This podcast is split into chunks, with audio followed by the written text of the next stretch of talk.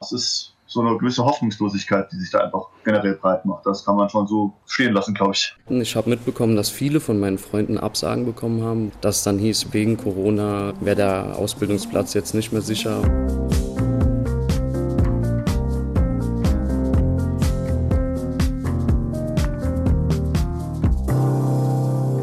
Zwei junge Männer, die es geschafft haben, den Job-Einstieg und den Ausbildungsstart. Aber Sie wissen, für viele war der Weg in die Arbeitswelt in der Corona-Pandemie sehr schwierig. Über die teils dramatische Lage am Ausbildungsmarkt sprechen wir heute in Das Zelt Mensch Wirtschaft mit Karin Meyer und Yvonne Schleinheger. Schön, dass ihr dabei seid. Hallo. Das neue Ausbildungsjahr, das steht in den Startlöchern und es herrscht teilweise eine echte Krisenstimmung am Ausbildungsmarkt. Es gibt weniger Jobs, weniger Bewerbung und das schon zum zweiten Mal. Yvonne, wie ist denn die Lage?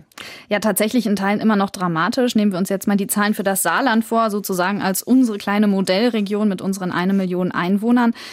Gucken wir erstmal auf den Jahresabschluss 2020, also sozusagen diese erste Corona-Generation am Ausbildungsmarkt, wie die Bilanz bei IHK und Handwerkskammer aussieht. Also wir haben gegenüber dem Vorjahr jetzt bei der Zahl der neu abgeschlossenen Berufsausbildungsverhältnissen ein Minus von 11,4%. Allerdings liegt es jetzt unseres Erachtens jetzt nicht an Corona im Speziellen. Es sind viele Faktoren, zu denen Corona in einem gewissen Umfang auch beigetragen hat, aber unseres Erachtens nicht hauptursächlich dafür ist. Die Ausbildungsverträge sind bei uns in Zahl um rund 600 zurückgegangen. Das waren 15 bis 16%. Das also ein paar Einschätzungen zur Bilanz des Jahres 2020. Jetzt habe ich mir auch die Aprilzahlen mal vorgenommen. Da haben wir beim Stellenmarkt 7% weniger Stellen als letztes Jahr. Aber interessant ist für uns ja jetzt schon in dieser Zeit der Blick sozusagen auf die Vor-Corona-Zeit, weil letztes Jahr waren ja sozusagen alle Zahlen, über die wir jetzt reden, schon in diesem Corona-Strudel sozusagen. Und da ist es so, dass wir im Moment 20% weniger gemeldete Ausbildungsstellen haben als 2019. Und bei den Bewerbern ist es so, also bei den Jugendlichen, die sozusagen auf Ausbildungssuche gehen, sich bei der Bundesagentur für Arbeit melden, haben wir im Moment 15% weniger Bewerber als letztes Jahr und 17% weniger Bewerber als 2019. Das heißt, diese Bewerberlage hat sich auch nochmal deutlich verschärft. Unterm Strich steht also, der Corona-Einbruch am Ausbildungsmarkt, der ist jetzt noch mal deutlicher zu spüren als eben 2020. Und ganz aktuell habe ich auch noch mal mit der IAK über die Situation gesprochen. Die sagen, im Moment haben sie tatsächlich auch 20% weniger abgeschlossene Ausbildungsverträge als letztes Jahr. Und sie haben aber trotzdem auch gesagt, sie haben ein Ziel. Und das heißt, zum Jahresende wollen sie 10% weniger Verträge abgeschlossen haben als zum Vor-Corona-Niveau. Das heißt, sie hoffen eigentlich auf so eine Aufholjagd. Genau, und die muss jetzt beginnen, denn wir sind jetzt rund 2 Monate vor dem Start des neuen Ausbildungsjahres. Ist denn da eine Wende noch im Sommer möglich? Gibt es noch sowas wie Last-Minute-Verträge? Also das zumindest ist ja jetzt die Hoffnung, zum Beispiel bei den Kammern, aber auch bei der Bundesagentur für Arbeit. Man setzt jetzt sozusagen auch auf mehr Lockerungen, auf mehr Perspektiven. Handel, Gastronomie, Tourismus, das kommt ja. Die Wirtschaft hat sich ja zumindest in Teilen schon doch recht erstaunlich erholt. Von dem Corona-Einbruch im letzten Jahr nimmt man jetzt Industrie und zumindest auch Teile des Handwerks, die melden ja doch gut gefüllte Auftragsbücher. Tim Alt ist Prokurist bei einem mittelständischen saarländischen Rollendenbauer und er hat gesagt, wir haben eigentlich immer ganz gute Erfahrungen mit sozusagen Last-Minute-Abschlüssen gemacht. War auch in den vergangenen Jahren immer schon so, dass durch Nachzügler dann immer noch zu ungewöhnlichen Zeitpunkten, die jetzt nicht unbedingt 1.8. oder 1.9. waren, dass da noch Ausbildungsverträge geschlossen wurden und auch durchaus gute und hochwertige Mitarbeiter daraus entstanden sind. Ja, tatsächlich ist es so, dass sich jetzt auch die ganzen Verantwortlichen nochmal zusammensetzen wollen, also die Kammern, das Wirtschaftsministerium, die Bundesagentur, um sozusagen auf diese Nachvermittlung zu setzen. Und sie planen da auch verschiedene Aktionen, hat Peter Nagel von der IHK mir gesagt. Und haben auch mit den Arbeitnehmervertretungen vereinbart, dass wir im Sommer als Kammern gemeinsam mit der Arbeitsagentur noch einmal eine Nachvermittlungsbörse machen. Das war vor 7, 8 Jahren regelmäßig. Dann war es die letzten Jahre eigentlich nicht notwendig. Es waren im Grunde genommen zweistellige Zahlen von Jugendlichen unvermittelt. Die hat dann die Arbeitsagentur oder wir direkt vermittelt, ohne diese Nachvermittlungsaktion. Aber wir befürchten, dass es dieses Jahr nochmal sein könnte und wollen das auch betreiben. Genau, also das wird es geben, so eine Nachvermittlungsbörse. Es wird auch nochmal gezielt Praktikumswochen zu geben, um den jungen Menschen auch nochmal den Blick ins Unternehmen zu ermöglichen.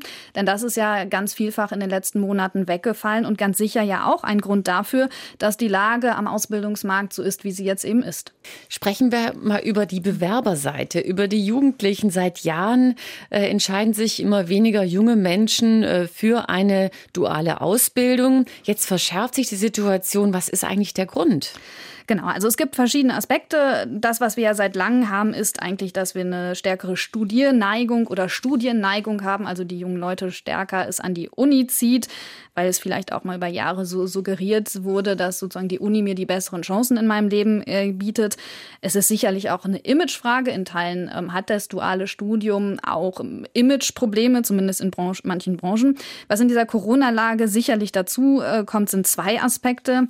Einmal die Unsicherheit bei den jungen Leuten und wir haben es eben ganz kurz angedeutet, eben diese fehlende Orientierung. Ich habe darüber auch mit dem Berufsberater Michael Lesch von der Bundesagentur für Arbeit im Saarland gesprochen. Viele Gespräche, merke ich, sind durch diese Unsicherheit geprägt. Kriege ich überhaupt eine Ausbildungsstelle? Habe ich da jetzt eine Chance, dieses Jahr irgendwo was zu beginnen? Und wenn ich das beginne, gibt es dann durch diese Unsicherheit, ist dann eine größere Gefahr gegeben, dass ich dann vielleicht in der Ausbildung schon wieder arbeitslos werde, weil eben das Unternehmen das aus finanziellen Gründen gar nicht stemmen kann, ne?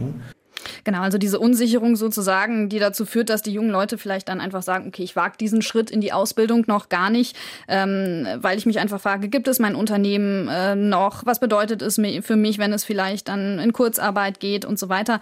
Das schlägt sich nieder, obwohl Peter Nagel von der IAK mir gesagt hat, also konkrete Fälle, wo eine drohende Insolvenz jetzt zum Verlust der Ausbildung geführt hat, die hat es im Saarland zumindest im letzten Jahr, wenn wir jetzt auf dieses Jahr hinblicken, doch recht wenig gegeben. Also wir haben das gemerkt, aber es war in der Tat relativ wenig. Wir helfen ja dann den Betrieben, die Jugendlichen in andere Betriebe zu vermitteln oder wenn sie schon relativ weit in der Ausbildung fortgeschritten sind, dass sie dann vorzeitig die Prüfung machen können. Und es gibt ja da auch noch Fördermöglichkeiten, wenn man dann dem Betrieb sagt, kannst du vielleicht noch 2 Monate halten, dann kann er in den nächsten Prüfungszyklus reingehen und kann die Prüfung ablegen. Und dafür gibt es einen Zuschuss, also das machen wir. Aber es ist nicht dramatisch gestiegen. Aber ich habe ja auch mit Auszubildenden getroffen, die jetzt durch Corona einen ganz anderen Ablauf hatten in der Ausbildung. Man konnte nicht in die Berufsschule gehen. Genau, ja. Zum Teil war sogar die Ausbildung Werkstatt geschlossen, die haben dann auch zu Hause gesessen. Das verändert ja auch überhaupt den Zugang zur Ausbildung. Klar, ganz sicher noch so ein zusätzlicher Unsicherheitsfaktor, der die Jugendlichen einfach vielleicht davon abgehalten hat, überhaupt sich mal mit diesem Thema, ist Ausbildung was für mich, zu befassen. Ein ganz anderer Punkt, der mir jetzt auch untergekommen ist, als ich mit dem Berufsberater gesprochen habe, der sagt, das ist dieses ganze Thema eigentlich Ansprache und Orientierung. Das findet ja vielfach in den Schulen statt. Da gehen die Bundesagentur für Arbeit hin und macht Berufsberatung oder so Einführungsveranstaltungen. Die Kammern sind da teilweise aktiv, die Wirtschaftsverbände sind in den Schulen, also alle versuchen ja die Jugendlichen da schon direkt abzuholen. Und in dieses Persönliche, das hat nicht mehr stattgefunden in den vergangenen Monaten. Es war ja auch kaum mehr richtiger Unterricht, wo Leute hinkommen konnten, sondern digitales vieles.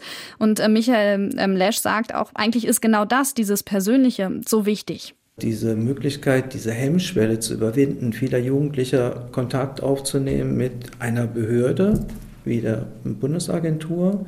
Und wenn die einen Menschen vor sich sehen, von dem sie dann annehmen, Mensch, der hat Kompetenz, der kommt gut rüber, der ist vielleicht auch sympathisch, dann haben wir eine viel, viel größere Ansprache. Diese Face-to-Face-Beziehung, die fehlt uns zurzeit sehr stark. Und genau, dann hat die Bundesagentur für Arbeit selber drauf reagiert und ihre Berufsberater zur Videoberatung freigeschaltet. Das ist eigentlich schon eine kleine Revolution. Eigentlich eine kleine Revolution, aber trotzdem fehlt ja sozusagen dieser ganz erste Icebreaker, ne? Also wenn ich jetzt zur Videoberatung gehe, dann muss ich mich ja grundsätzlich mit diesem Thema erstmal beschäftigt haben. Also ich muss mich ja da gezielt anmelden, während bei dem anderen ist es ja aufsuchend. Dann sind die Lehrer einfach da und ich muss mich jetzt in dieser Stunde, wo sie vor mir stehen, damit beschäftigen, ist was anderes. Und der Berufsberater hat mir auch gesagt, das ist eben die Sache. Wenn er zum ersten Mal in der Klasse war, dann ist es eben häufig so, dass danach die jungen Leute zu ihnen kommen und das persönliche Gespräch suchen und dass sich daraus dann was entwickelt. Aber da kriegen wir natürlich auch sehr, sehr viele Rückfragen, die sagen, Mensch, das hört sich gut an, jetzt weiß ich ungefähr, welche Wege ich habe, jetzt brauche ich aber tatsächlich noch eine Hilfestellung, welcher dieser in Frage kommenden Wege heruntergebrochen auf meine Person am besten passen.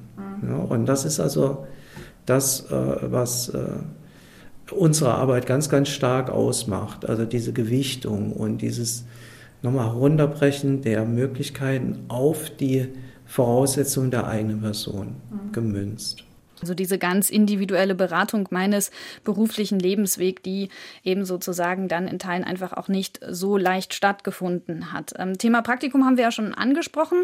Insgesamt finde ich aber auch, ist ein Aspekt, wir haben insgesamt ja Kontakte reduziert. Ja? Also wie Mund-zu-Mund-Propaganda irgendwie weggefallen, weil da läuft es oder so läuft es ja häufig. Philipp May, der Azubi, hat mir zum Beispiel erzählt, bei ihm war das genauso. Also um genau zu sein, ging das über meinen Vater, weil bei uns Rollläden kaputt gegangen sind und Firma Kessler kennt man hier, ich wohne direkt 3 Straßen weiter und hat dann mit dem Herr Alt ist in Kontakt gekommen und Herr Alt hat gemeint, ja, er würde noch Azubis suchen und dann hat mein Vater gemeint, Mensch, melde dich doch mal beim Herr Alt und dann bin ich einfach vorbeigekommen, wir haben einen Termin ausgemacht, er war mir direkt sympathisch, die Firma hat einen schönen Eindruck gemacht und so kam das dann. Genau, also dieses, ich sag mal, niedrigschwellige, dieses schnell Zusammenkommen, diese kurzen Kontakte, ich glaube, das ist vielleicht auch ein Faktor, den man so ein bisschen unterschätzt, der einfach weggefallen ist, wo dann vieles gefehlt hat. Genau, das habe ich echt schon so oft erzählt gekriegt, dass die Auszubildenden mir sagen, ich habe hier mein Schülerpraktikum gemacht, das hat mir gut gefallen und dann habe ich hier auch die Ausbildung, mich um eine Ausbildung beworben. Aber am Ende führt jetzt die aktuelle Corona-Lage auch dazu, dass junge Menschen vielleicht dann doch lieber auf der Schule bleiben. Genau, ganz sicher ist das so. Also man spricht ja immer so von diesen Übergangssystemen in irgendeiner Form.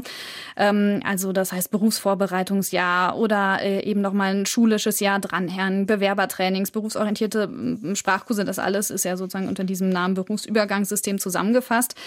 Und da habe ich meine Zahl aus 2019 gefunden, dass 43% der Hauptschulabsolventen in Deutschland eben so ein Berufsübergangssystem gewählt haben. Und diese Zahl an sich, die dürfte sich ja eben jetzt nochmal deutlich verschärft haben. Wir wissen das, die Berufsschulen, die berufsbildenden Schulen haben nochmal einen deutlichen Zuwachs erlebt in den vergangenen Monaten.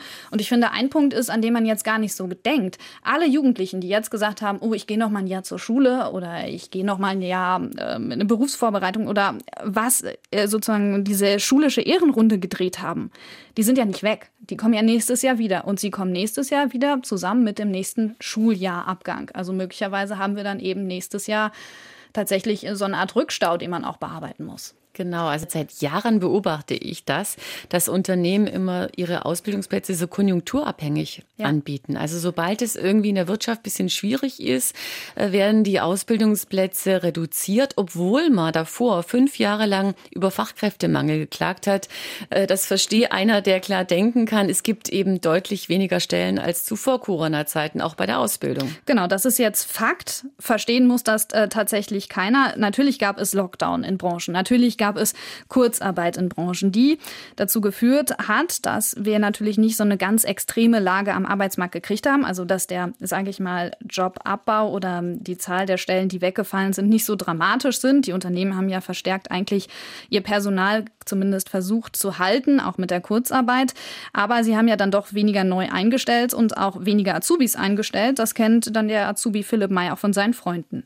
Ich habe mitbekommen, dass viele von meinen Freunden Absagen bekommen haben, wo es vorher schon hieß, relativ sicher, wo sie auch schon ein Praktikum gemacht hatten, dass dann hieß, wegen Corona wäre der Ausbildungsplatz jetzt nicht mehr sicher. Und dann ist leider auch schon bei 1, 2 Kollegen so weit gekommen, dass jetzt dieses Jahr noch keinen Ausbildungsplatz deswegen haben, klar.